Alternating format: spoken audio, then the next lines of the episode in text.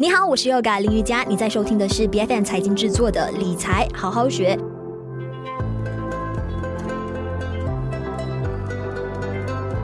说到房产投资呢，过去几年因为疫情的关系，加上房屋市场呢是有明显的供过于求的现象，导致投资的回报啊，还有收益其实都不太理想的，让到好多的那些所谓的投资者啊，本来好好的产业投资就变成了不现金流。那我们看到在三月份呢，由 Property Guru 所发布的这份二零二二年上半年的消费者情绪的调查报告有显示呢，我国的人民目前呢还是将房产当做是对抗通货膨胀啊、比较好的一个工具哈，甚至有超过一半受访的屋主呢，他们是计划他们要保留现有的房产的同时，在未来一年之内呢，还要再购买另一套房产来作为投资的一个用途。那确实有一些专家呢，有曾经指出，通常在经济不景气的一年之后，就是买房的一个好时机，能实现比较理想的一个投资回报。那今天在我们的节目上呢，我们就一起来了解一下。在你买房投资之前呢，究竟要怎么样去做好现金流的管理，才不至于让到如果说遇到有心仪的一个单位那套房产的时候呢，你才来懊恼不已。那今天在我们的理财好好学，我们邀请到的这一位嘉宾有 VKA Wealth Planners 的财务规划师兼业务主管梁建明来到我们节目现场。你好，大家好，Yoga 你好，谢谢你的邀请。如果说不太会理财的话呢，那房产投资是不是必然最简单的一个入门级的价值投资？我觉得这个问题相当有趣一下，因为有时候我们都是想要了解哪一个是最简单、最容易入门的吧。嗯。可是讲到房产是最简单的投资的话，可能人们会觉得它简单，是因为嗯，这是众多可以投资的东西里面，是我们可以实实在在的看得见，甚至可以触碰到的。呃，如果相比之下，我们讲股票啊、债券等等，我们都是看。嗯，看得到在荧幕上而已，可是我们动不到，也用使用不到，所以可能这样子会给人家一个感觉，就是房地产可能是最容易的，会比较简单。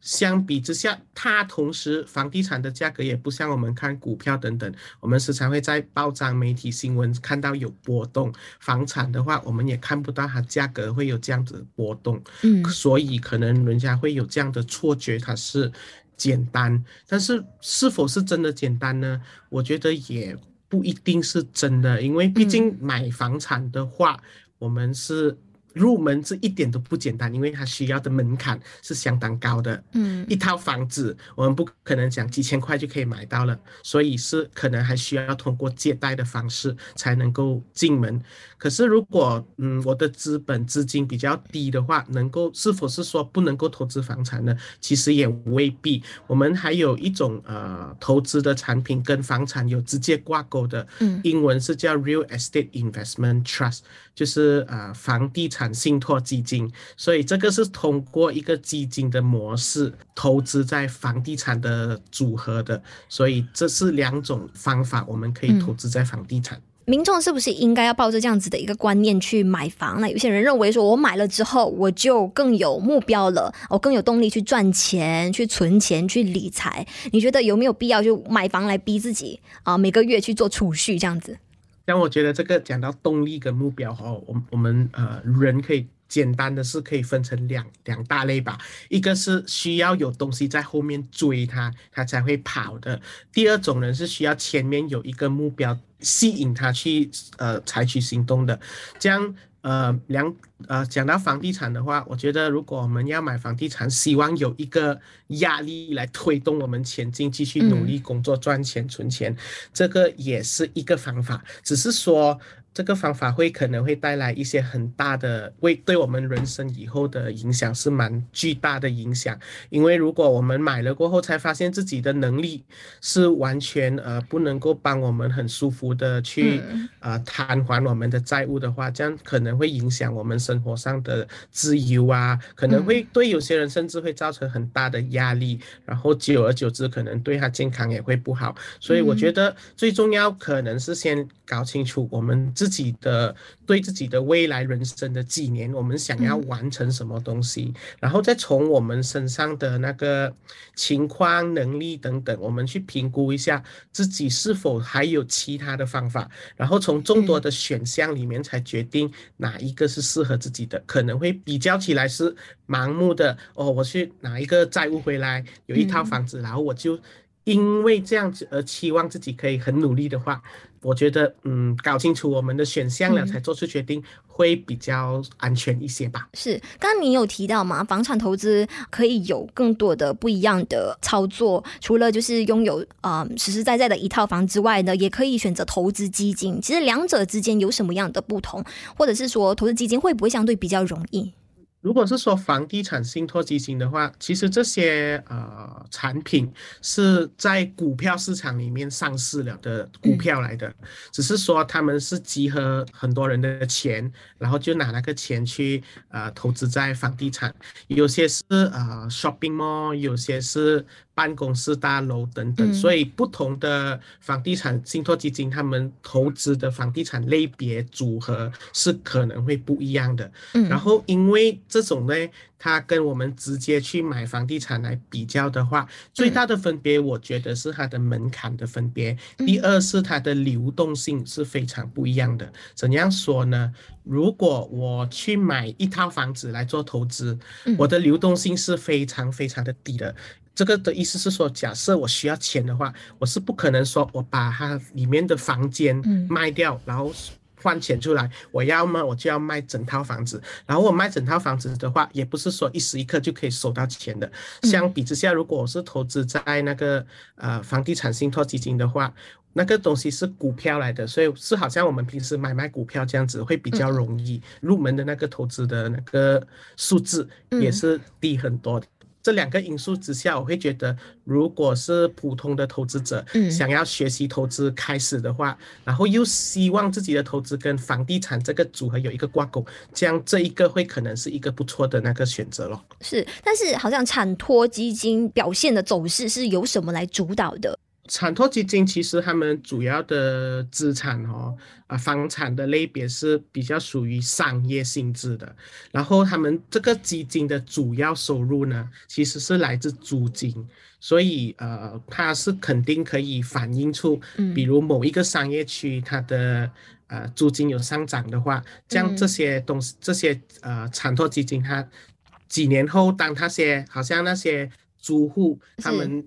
呃，更新那些合约租约的话，肯定也是会反映在那一边的。如果我们是通过呃产托基金去投资在房地产这个领域的话，它比起我直接买一套房子还是一个店屋相比之下呢，我觉得还有一个优势是说，呃，它会直接帮我们分散在不同类别的东西跟地点，所以它就相对的有助于减低那个风险跟依赖某些可能某些地方某些。呃，产业的模式等等是，但现在房屋市场，我们明显看到有供过于求的现象，有很多的单位呢是哦建了好一段时间了，几年了，可能都还卖不出去，所以现在是不是如果要找到值得投资的房产，是还蛮不容易的？嗯，我觉得就算不是现在一路来找对的话，哦、嗯，可能人家都会说地点是相当重要，是很策略性的嘛。嗯、可能有些地方我们看到，呃，街头很旺，然后隔壁那条街可能就一点都不旺，嗯、可能是因为呃市市政局把那个那条路改去变成单向的，就把整条街弄得很不旺，嗯、所以这些东西都是会影响的。但是最主要呢，我们投资房产的话。呃，那个产业本身是有需要我们去筛选，嗯，对因为呃，它的这个投资好不好，大大部分时间都是取决于那个产业的本身独特的性质。可是第二个东西，很多时候人们忽略的，其实我想指出的是，他们忽略了投资者本身原来有的风险，就是说那个现金流方面的风险，我们规划的好吗？毕竟我们买房产哦，那个投资成不成功，很多时候就是看那套房子是正现金流还是负现金流的嘛。所以现金流可能对于房地产投资来说是一个相当重要的那个东西来。对，因为买房呢是一笔长线的投资，那一供呢就是好几十年。所以在买房之前呢，呃，你有什么样的建议吗？个体该如何做好这个现金流的检测，还有分析和调整？这个是很重要的问题。这样，如果那个房子我们是买来自己住的，这样其实它也意味着接下来可能十多到三十多年，我们未来的那个现金流都会被那那那个房子绑着了。所以我们在买房子前是应该真的是要确保自己的现金流是在处于一个理想并且相当良好的那个状况，要不然这一个决定就可能永远就是。把我们的未来的可能性跟伸缩性都局限了，嗯，所以其中一个非常关键的财务健康的那个准绳，我们如果要看的话，我会建议大家呃计算一下自己的债务呃偿还率，就是我们英文说 debt servicing ratio。理想的情况下，这个比率呢是不应该超过一个人的净收入的百分之四十。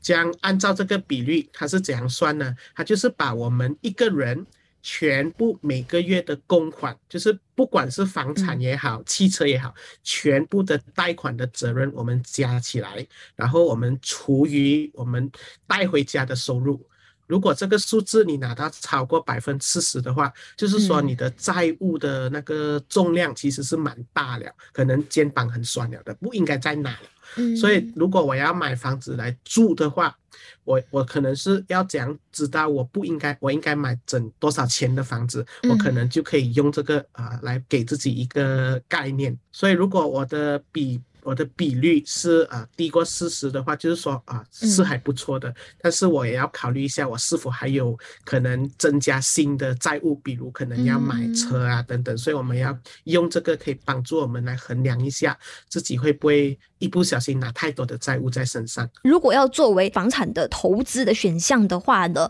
诶，最好的就是不要让自己陷入负现金流，不然这样子就等于是本末倒置了。那如何避免自己陷入这样子的情况？我时常建议大家做的最好的现金流管理的工具呢，其实是免费的，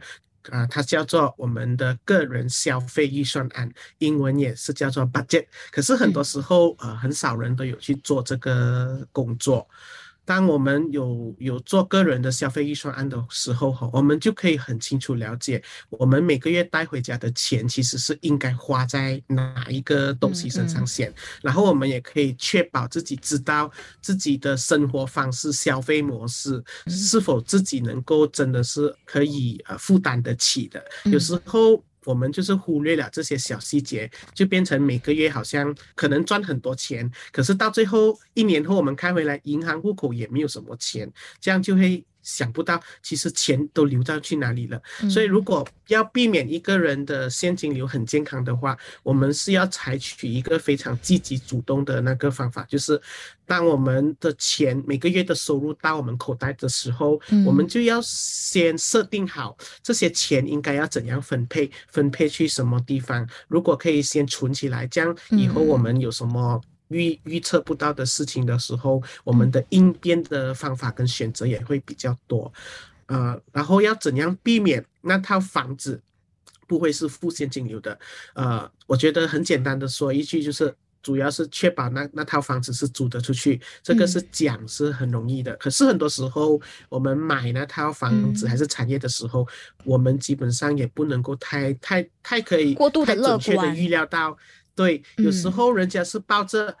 呃，拿了锁匙就肯定租得出去的啦，不可能没有人要租。可是这个是一个很乐观的态度，乐观不是不好，可是有时候太盲目的乐观也会可能变成太天真吧。嗯，其实我们围围绕我们可能讲我们的国家就好了，我们看一看，我们不难发现有很多地方哦，尤其是新的那个呃地点，嗯，有时候建好了。房子也是租不出去的，不是没有的哦，嗯嗯，对不对？所以，呃，很多时候买之前、投资之前，我们要先看一下自己的现金流。如果我们的现金流呢，在预测预料了，假设我真的是租不出去，嗯，我的现金流还能够支持我继续去供钱供那个银行的贷款的话，嗯，这样我会相当的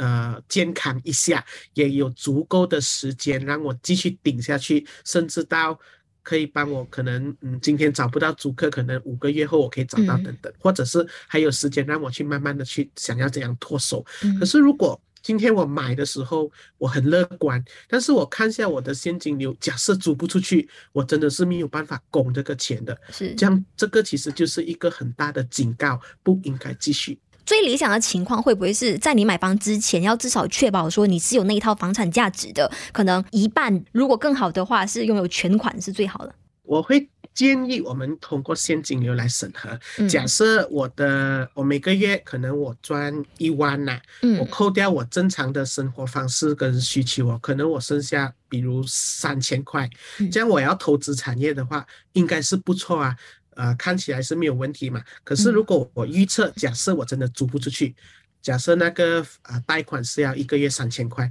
这样我真的是很紧啊，真的是租不出去的话，我知道我有三千块可以顶着，还好。可是有时候我们也会忽略了一些额外的开销，比如如果我是买呃高楼的话，可能还有管理费啊等等，还有呃门牌税啊、地税啊、保险等等啊。嗯。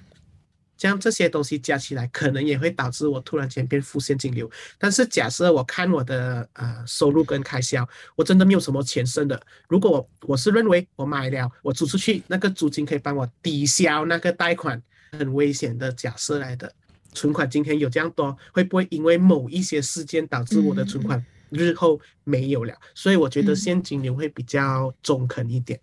但现在我们都了解到说，好像建筑发展业啊，他们现在面临很大的建筑材料成本高涨的问题，他们会将这些成本给转嫁到消费者的身上。所以，如果现在不买的话，以后买房就会买贵了。该不该因为这个原因而在这个时候呢去进场买房？我觉得无论买什么东西都好，最重要是我们自己清楚我们自己是为了什么原因而买。然后如果说我只是因为害怕以后会更贵的话，嗯、其实一路来卖产业的人都会有不同的理由告诉消费者，今天你不买以后会更贵，时常都会有这样。可能是因为不同的理由罢了嘛，嗯嗯、所以第一个观点我们可以探讨的话，可能是说最近我们发现今年呢、啊，尤其是今年通胀都很高嘛，可能因为不同的原因，所以导致东西很贵，我觉得是无可厚非的。可是通胀不可能永远都是这样高的，嗯，肯定会有上会会有。有起有落的嘛，所以最重要，我觉得还是看回自己的情况、自己的目的.然后才决定要不要买。是我们从 Property Guru 的这一份调查，还有看到，其实有超过一半的我们大马的受访者呢，就希望政府可以采取一项措施，就是将房屋的贷款期限从啊三十五年延长到四十年，来帮助他们减少每个月要摊还的这个款项。那呃，你认为说未来有没有这个可能去实施这样子的一个措施？而且如果延长到四十年的话呢，你觉得这样子的做法值得鼓励吗？现在我们借钱买房子的话，它最长的那个年限是三十五年，或者是那个贷款者是到七十岁。嗯，所以如果它延长到四十年的话，是加了五年。呃，可能以后。会有这样的新的措施也说不定，嗯，可呃，可是为什么会有这样子的呃话题出现呢？其实是因为大部分的消费者都觉得房子真的是很贵，我们都没有什么能力可以买到。然后如果可以拉长那个贷款五年的话，可能很多人就会因此而觉得嗯比较容易负担。但是这个只是帮我们可以负担那个房子，嗯，它不代表那个呃房子的价格。本身是合理，有时候真的是看地区，有些地区真的房子的价格可能是偏高的。嗯、然后第二个原因也是可能因为我们的收入并没有跟房子的价格跟其他东西有同步的上涨，嗯、所以才会觉得如果你可以给我延长五年，我就比较容易可以去买。嗯、但是我觉得这个是治标不治本的方法。是。以前可能是到三十年罢了，然后我们拉到三十五年。现在人家说，呃，可能给到四十年，可能拉长到四十年后，会不会有人说，诶，给到四十五年啦？因为房子价格永远都会上涨，没有东西是不上涨的。可是很多时候我们可能太太舒适了，然后忘记了怎样去呃提高自己的价值。有时候我会建议人家考虑的是，想一下我们能否。提高自己的价值，嗯、投资在自己身上，嗯、然后我们的收入可能会比较有机会调整一下，嗯、可能会比较合理吧。因为长远以来一直提高的话，那个贷款的期限其实并不是一个真正的出路吧。是，近期也有蛮多的民众在关注的哈，就是本地的一些呃机构单位，他们就开始推出了以房养老概念的啊、呃、这样子的服务，就是将房子抵押给他们，那么你就在就是年老的时候呢，就不需要继续摊还房贷，而且同时你还可以继续住在那一套房里的。你觉得这样子的一个机制跟做法是值得鼓励吗？这是一种产品来的，它就好像把我们的。房屋贷款倒转过来，我们变成银行那个，然后银行变成给我们借钱的人，他是有他可取之处的。如果那个人，呃，这个人我以后不在了，我其实不需要把这个屋子传承给我的下一代的话，这样这这套房子我又需要自己住哦。如果我要住，我又不能卖了嘛，是不是？这样我一卖掉，我我可能需要钱，这样我卖掉的话，我又没有地方住，所以变成好像很矛盾的房处境，很尴尬一下。啊、呃，这种产品呢，就可以把这个矛盾给呃拿掉。嗯嗯，它的它可以让我像，喂，我需要这这套房子要住，可是我也需要钱，这样我就可以把这套房子好像抵押方式抵押给这个机构，然后这个机构就会根据我这套房子的价格，可以跟我计算出可以每个月给我多少固定的，好像一种养老金的那个概念这样子哦。所以我觉得它是有它可取之处。是，现在国家真的是为了要提高人民的这个用屋率的啊，看到说也开始推动一些私人领域啊，就让他们推出这一些啊这样子的衍生的产品，觉得还蛮不错的。就可能未来呢，我们就真的不太需要去担心说，哎，是不是真的没有办法，就是在有生之年的时候好好的把这个啊房贷给填完，或者是说想到说未来可能压力越来越大而不敢迈出这一步了。但毕竟呢，买房这件事呢，有一些人当做是人生非常重大的一笔投资，但有一些人。的可能觉得说，哎，我租房一辈子，如果说无债一身轻的话，好像更好哦。但是人人都有自己的一个想法跟做法。那今天在我们的节目上呢，我们非常感谢我们邀请到的这一位 VKA Wealth Planner 的财务规划师兼业务主管梁建明来到我们的节目上，给大家分享买房之前的现金流管理。感谢你，谢谢有干。理财好好学，每周四更新最新的 Podcast 节目，关注 BFM 财经脸书专业就能获得更多节目资讯。我是 Yoga 林瑜伽，我们下一期再见。